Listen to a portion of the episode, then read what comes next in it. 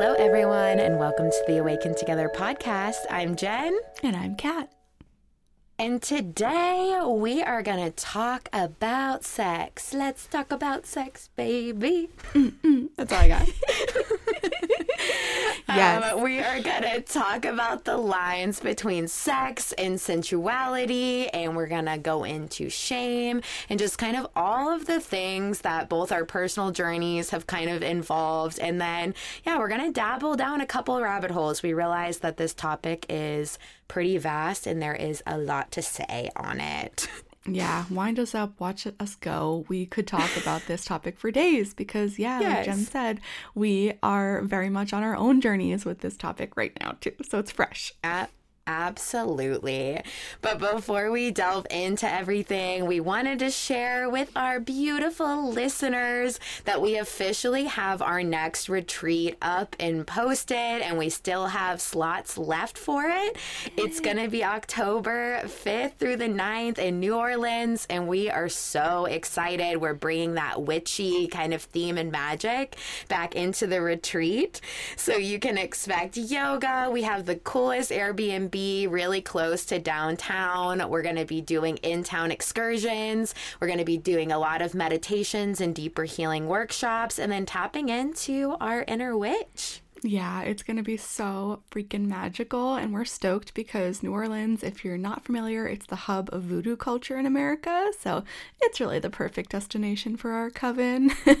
Lots yes. of haunted things, um, amazing shops for us to check out, uh, tours that we're going to do. And yeah, we have such a stacked lineup for you to really develop personally and spiritually and connect with other like minded individuals. So lots of of exercising uh, lots of exercises for uh, really fine tuning your intuition, connecting yourself deeper there. Always yoga, like Jenn said. Um, tons of workshops on like developing your sixth senses, uh, your psychic abilities, cosmic lunch, mystery dinners. Like, mm-hmm. we really put so much heart into this. It's going to be amazing. Yes, so you can check that out on Kat's website. And we also have it in both of our bios on Instagram. My Instagram is Senseful Wellness. And Kat, you can share your handle. Yeah. My name, my it's my name. So Katarina underscore Erickson, and the website is Catalyst with a K, katalystliving.com slash offerings, and you can check us out there. Let us know what questions you have. Yes. All right, Kat. Switching back gears. Are we ready? It's time. Let's do it. Let's dive in. okay. So we thought for like the first thing that, you know, these topics, this is something that once again, I feel like it can feel confusing why it's plugged into like the awakening and spirituality concepts, but it is so linked in so many ways. And so I think that's kind of the first thing I wanted to kind of say and go over is that you know, we have so much in society that has created a lot of issues around these topics, a lot of shame in our own personal bodies, a lot of shame in sharing like what our different differences are amongst each other, but how similar we actually all are um, on that spectrum. But there can be so much shame if you don't fit the narrative of what is advertised. It can be really hard to admit what you like, what you don't like, what you can say, what you can't say. And I think you know, there's this beautiful correlation that happens when you start working on healing the inside of yourself and you start looking at that mind and body connection you start figuring out like what stories you're really holding on to that are limiting and boxing you in and holding you down and creating those patterns of you staying less than and not asking for more. And the more you kind of expose those layers i think a lot of themes around you know sensuality, sexuality, intimacy, vulnerability all kind of naturally fall onto the plate because it's exposing things. And in a culture where that's often kind of seen as a like more hush thing, or you talk about it when it kind of like make sense, but you're scared to talk about things that are hard and like difficult, maybe, or that you feel like, yeah, some shame around, like something like maybe people won't understand this, when in reality, every single thing you're experiencing is definitely going to be normal unless there's like actual pain problems happening. Mm-hmm. but it's also, we have so much different resources now for help and to figure out why things are happening. And the sex research at this point is like, so much more extensive than it used to be. Like women were truly seen as just something that's supposed to pump out babies and that we are not used for any sort of pleasure in any way, shape, or form. And so we are still dealing with generations of stigma on these subjects. And so I'm so happy to talk about it. Yeah, seriously. Well said. And like anything else in our lives, we are conditioned. We grow up as little girls, little boys, little humans, um, just as sponges. And we're taking in, we're learning how to be in this world by those around us, um, especially our, our teachers, our guardians, um, our mentors. And and when they have an unhealed relationship with sexuality and themselves, then we just internalize that and take it in and it becomes ours. So it's not your fault. um, I think, mm-hmm. like you said, Jenn, like there's so much more research that's been done now. There's incredible books out there, so many resources.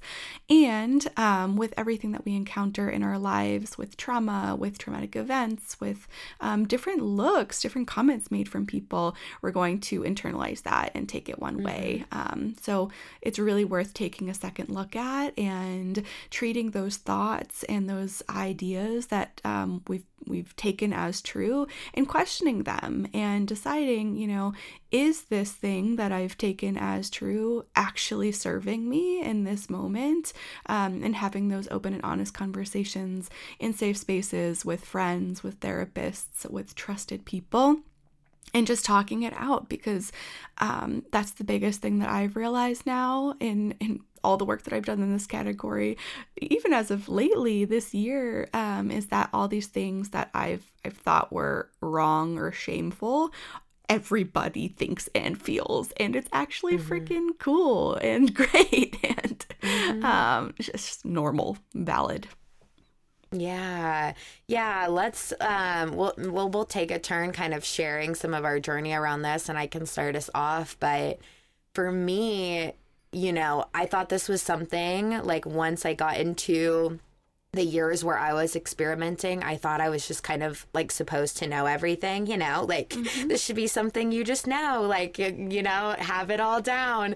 Like, so scared to like make mistakes or ask questions, you know, just like blindly feeling like I was supposed to like inherently understand this stuff and that it's not going to be this lifelong learning experience.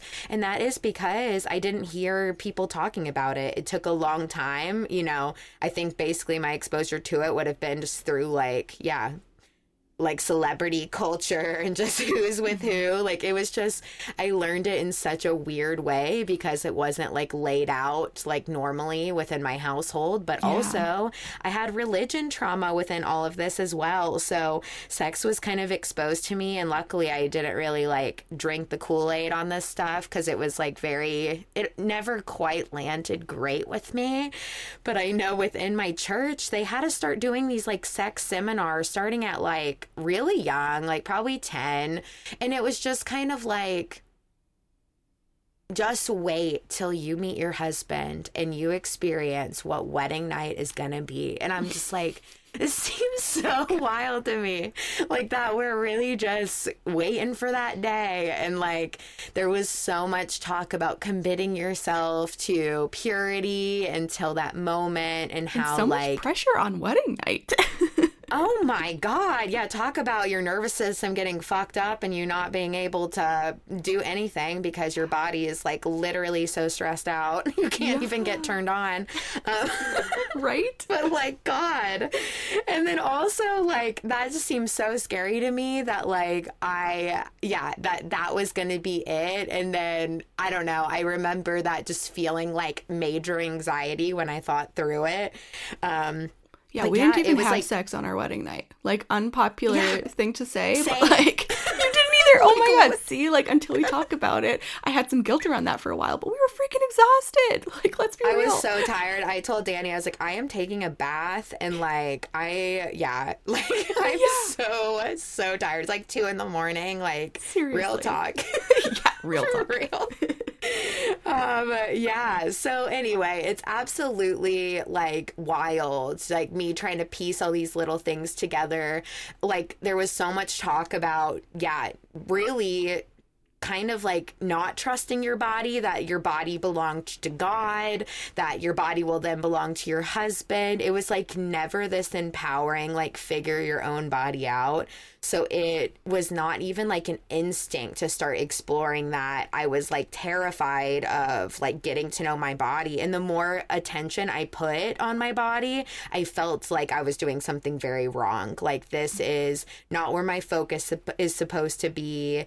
Um, so yeah, it was just something I really didn't explore. So naturally, when I did start having sex, like I hadn't even figured out a lot about my own body at that point. So it was just so sad to like look back in retrospect that like I'm giving the power into everyone else figuring myself out because I didn't even have the safety to really get to know myself in that way. So it definitely was like a journey between my very first time, like feeling like, okay, well, now I really got to marry that man because I've already like done it. Like, I got to like make sure this works. Tons of pressure on that, like, so much guilt. And when you learn how guilt and shame kind of plays into the safety of your own body and like, um, yeah, I I would have never in a million years thought to be like, I don't really like that, you know, maybe try something else. Like, can we not keep going back to that? Like, I would have never in a million years even thought that was a possibility. like, it just would not have crossed my mind. with like, your throat chakra, like the pelvis. um, it's like the blockages and oh, so much about that. Yeah, yeah, and our whole freaking nervous system of feeling safe. Like truly, it's like wild to see the connection later. But yeah. it took so many years of um yeah, really going through the process of like hating myself and looking for validation through sex and really the validation through what that person wanted to offer and give me, not really any say in my own journey. And it took kind of being in safe spaces with people in that way, but also really going on that self love and healing journey and realizing how much I was believing these stories against myself and my body to start breaking that up. And I will say too that I really believe that being in different yoga retreats and workshops and spaces around the world and being in intimacy with people, like staring into each other's eyes and hugging strangers and also working in healthcare and just seeing how many different types of bodies there are, how many people's stories have been vastly different, realizing that there were layers of not even being able to connect with people in a like raw exposed way that were de- very much playing into everything else. And once I started healing that, I also started noticing, okay, this this has a direct correlation. And mm. now i feel a lot more empowered and a lot more in charge of my body and where i'm taking it and what i'm craving and what i'm wanting. And knowing that that is also a lifelong journey. You don't just get the formula and have the formula then work forever. It's a constant readjusting. It's a constant shifting. It's a constant communicating because your body ebbs and flows with life and mm-hmm. nature and all the things Yeah, it truly does. We are cyclical beings in so many ways. And I think there's so much power in our stories and where we take the rest of it from there. Um, I love hearing your story and just like how it's developed with your religious trauma and how all of that undoing has led you here. And I think it's amazing.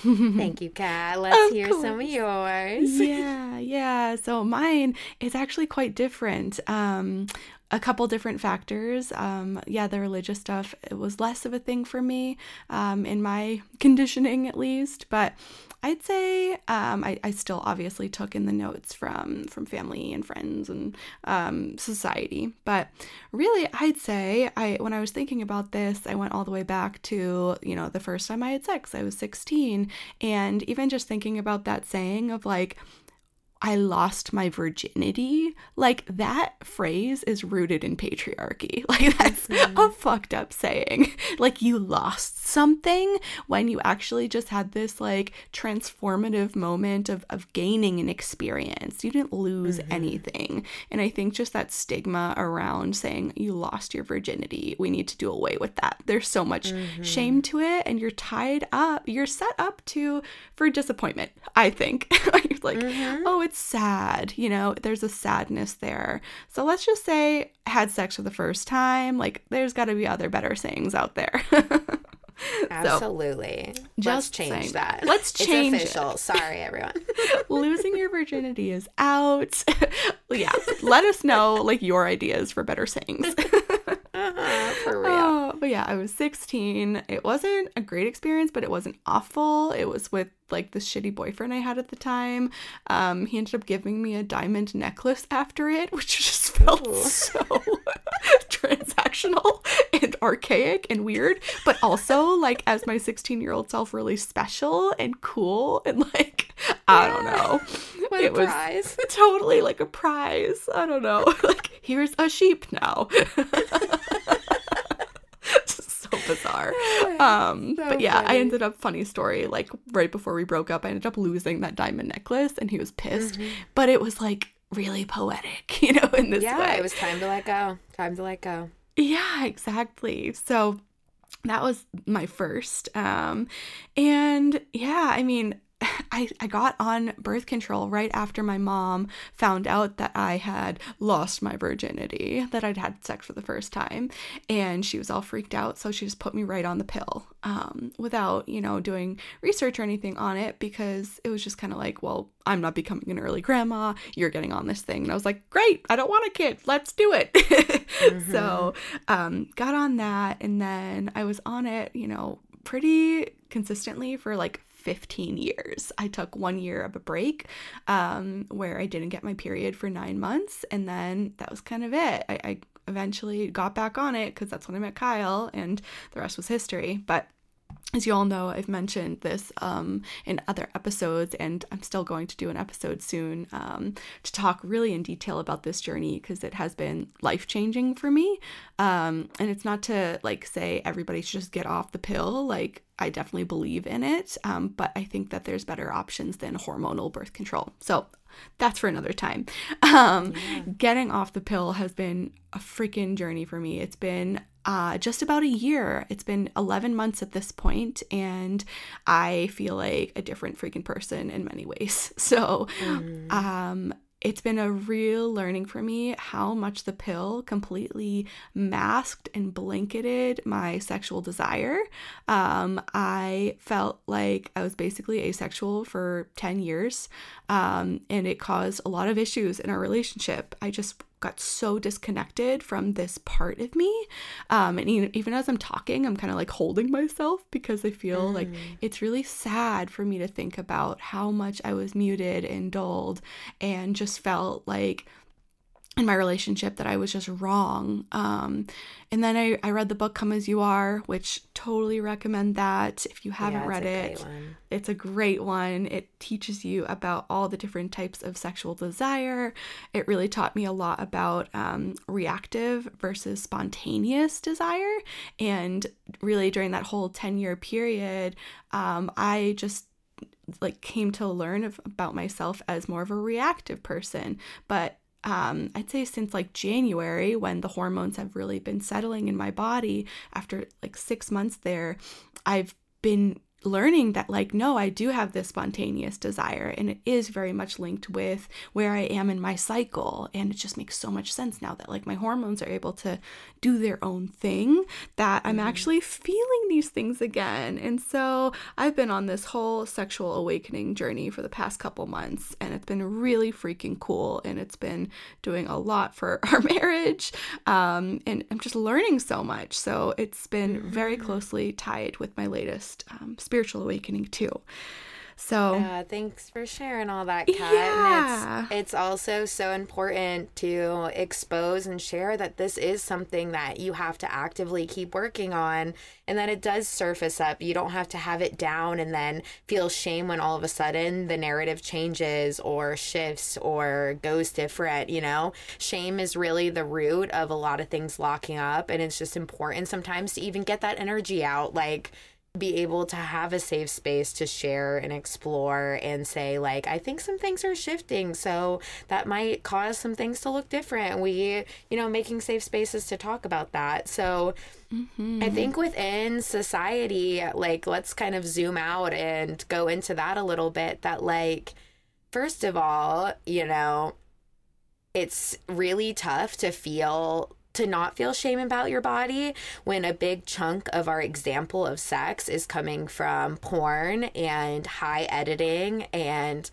you know you don't see a variety of vulva you don't see a variety mm-hmm. of body types and it's just it can feel so shameful to think your body is just looking completely different than what someone would desire when we are like really not seeing an example of how many varieties and types and shapes and colors and all of the different things like that's the most beautiful freaking thing that we all are like this like work of art and it's so unique and i mm-hmm. love that at one point on this planet it was kind of viewed that way. And then freaking patriarchal bullshit has created this like yeah, just some really, really shameful stigma if you don't fit this one fucking type.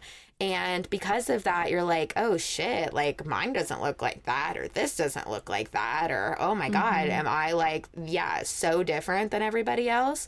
And that automatically creates this disconnect with your body. So, a huge part of healing from that one layer of societal stuff is like learning to look at your body, like doing mirror work, practicing, like, okay, this is what this looks like. I love you.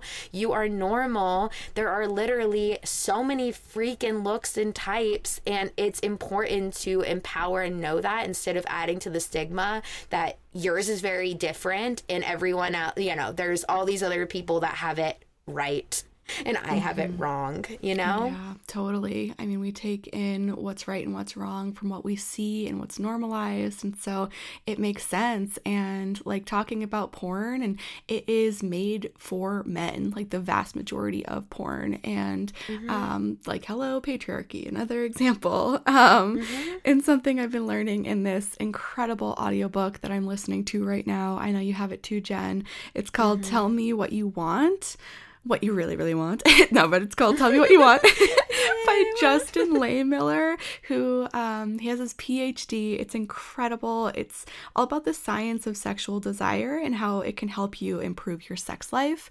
And I've learned from that how like so many fun facts. I'm like constantly busting them out to Kyle, who is now going to start listening to the book too. Um, mm. But one thing that I learned is how um, for women it's more important like the environment um, that like the porn is in or like that um, the sexual like moment is in than it is about the actual person what they look like. And with mm. men it's more about the actual person and their fantasies like what that person looks like. And i thought that was so insane but like it makes sense because with women we need to know that like the environment the setting it's safe it's appealing it's a place that we're actually going to be turned on. Whereas the man it's like, okay, here's the partner. Um, it's all about the mm-hmm. partner. And it goes back to like biological reasons for that. And like porn is one great example where you can kind of see that proven. Yeah, and Pete, a lot of the people within that are even experiencing such shame cycles that you see all this body augmentation and mm-hmm. surgeries and this is not like a natural depiction of whose body is right and whose body is wrong and I think that part can get really confusing for both sets of viewers. And yeah, as you said, it's not necessarily always divided by gender, but it's been proven that women have a you know, more sensitive like braking system of lack of safety. Mm-hmm. So when things are when the context is more stressful or there's more stresses to be perceived your body can't relax and get into that other state. Like we both we have a system that turns on but we also have an ability to turn off and it takes like this sweet balance. That's what the come as you are book is like really hones in on. Yeah those accelerators and, yeah, so, and brakes.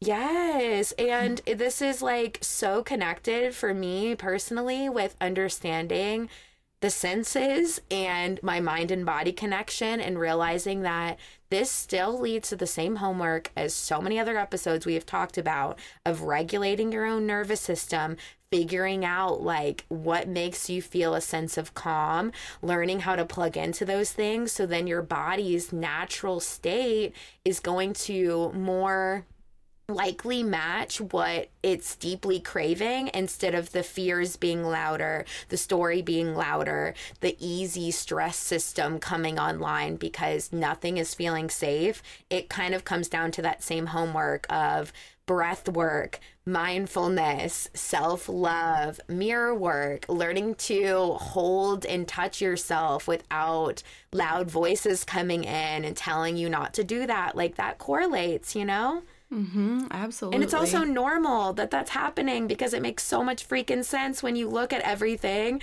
And then let's talk too, Kat. Like, I think another like final thing to touch on is the fact that like when it comes down to like orgasming, there is going to be so many shifts and changes within that too because they've been able to show that just regular intercourse for a lot of people is not just going to be it. Like maybe it'll work for you, maybe it doesn't. Both are normal. And there's a lot of different factors that you might have to delve into. It might not look the same forever. There might be new elements that have to be added in. There might be more practice in being vulnerable because maybe life has gotten so busy. It's hard to figure out like and put space and time into that. But I remember like a huge aha moment, which I think I've shared on the podcast podcast before that like even when I was by myself, I realized like moving my body really sensually, like moving my hips, like mm-hmm. slowly, like kind of touching myself. I couldn't even make myself do it behind closed doors when literally there was no consequences and nobody watching. Hmm. And I had like this moment of like, wow, if I can't even do that by myself without like like blushing, feeling weird, being like, this is stupid, and just wanting to shut down, mm-hmm. how much of that is correlating to my ability to connect on deeper levels. So I started practicing and working on that. And of course, the shame and like disconnect from my own body was correlating into everything. So mm-hmm. as I mm-hmm. worked on that, I really started being able to see like just so much power ripple into so many areas of my life. Yeah, that's huge. That's huge, right? If you can't be comfortable in your own body by yourself, how are you going to expect your body to perform and be able to do mm-hmm. that with another partner? Like, that's just asking so much of yourself. So the work starts within.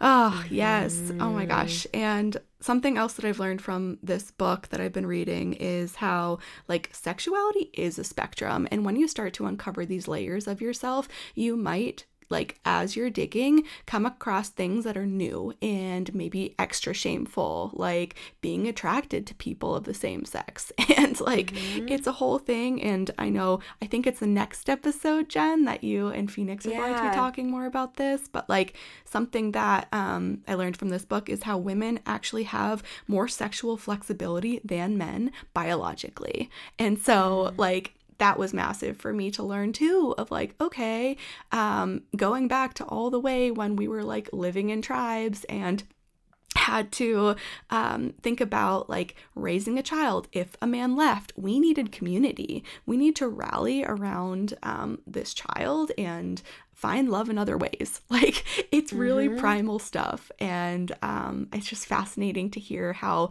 how life and how our desire has developed through the ages. And let's just all practice giving ourselves a hell of a lot more grace and compassion, and stop feeling like we're wrong for anything mm-hmm. that we're feeling in this topic and in all the other ones. Hell yes. so some some work on this if you're looking for homework, if you feel like a lot of this kind of like plugs in.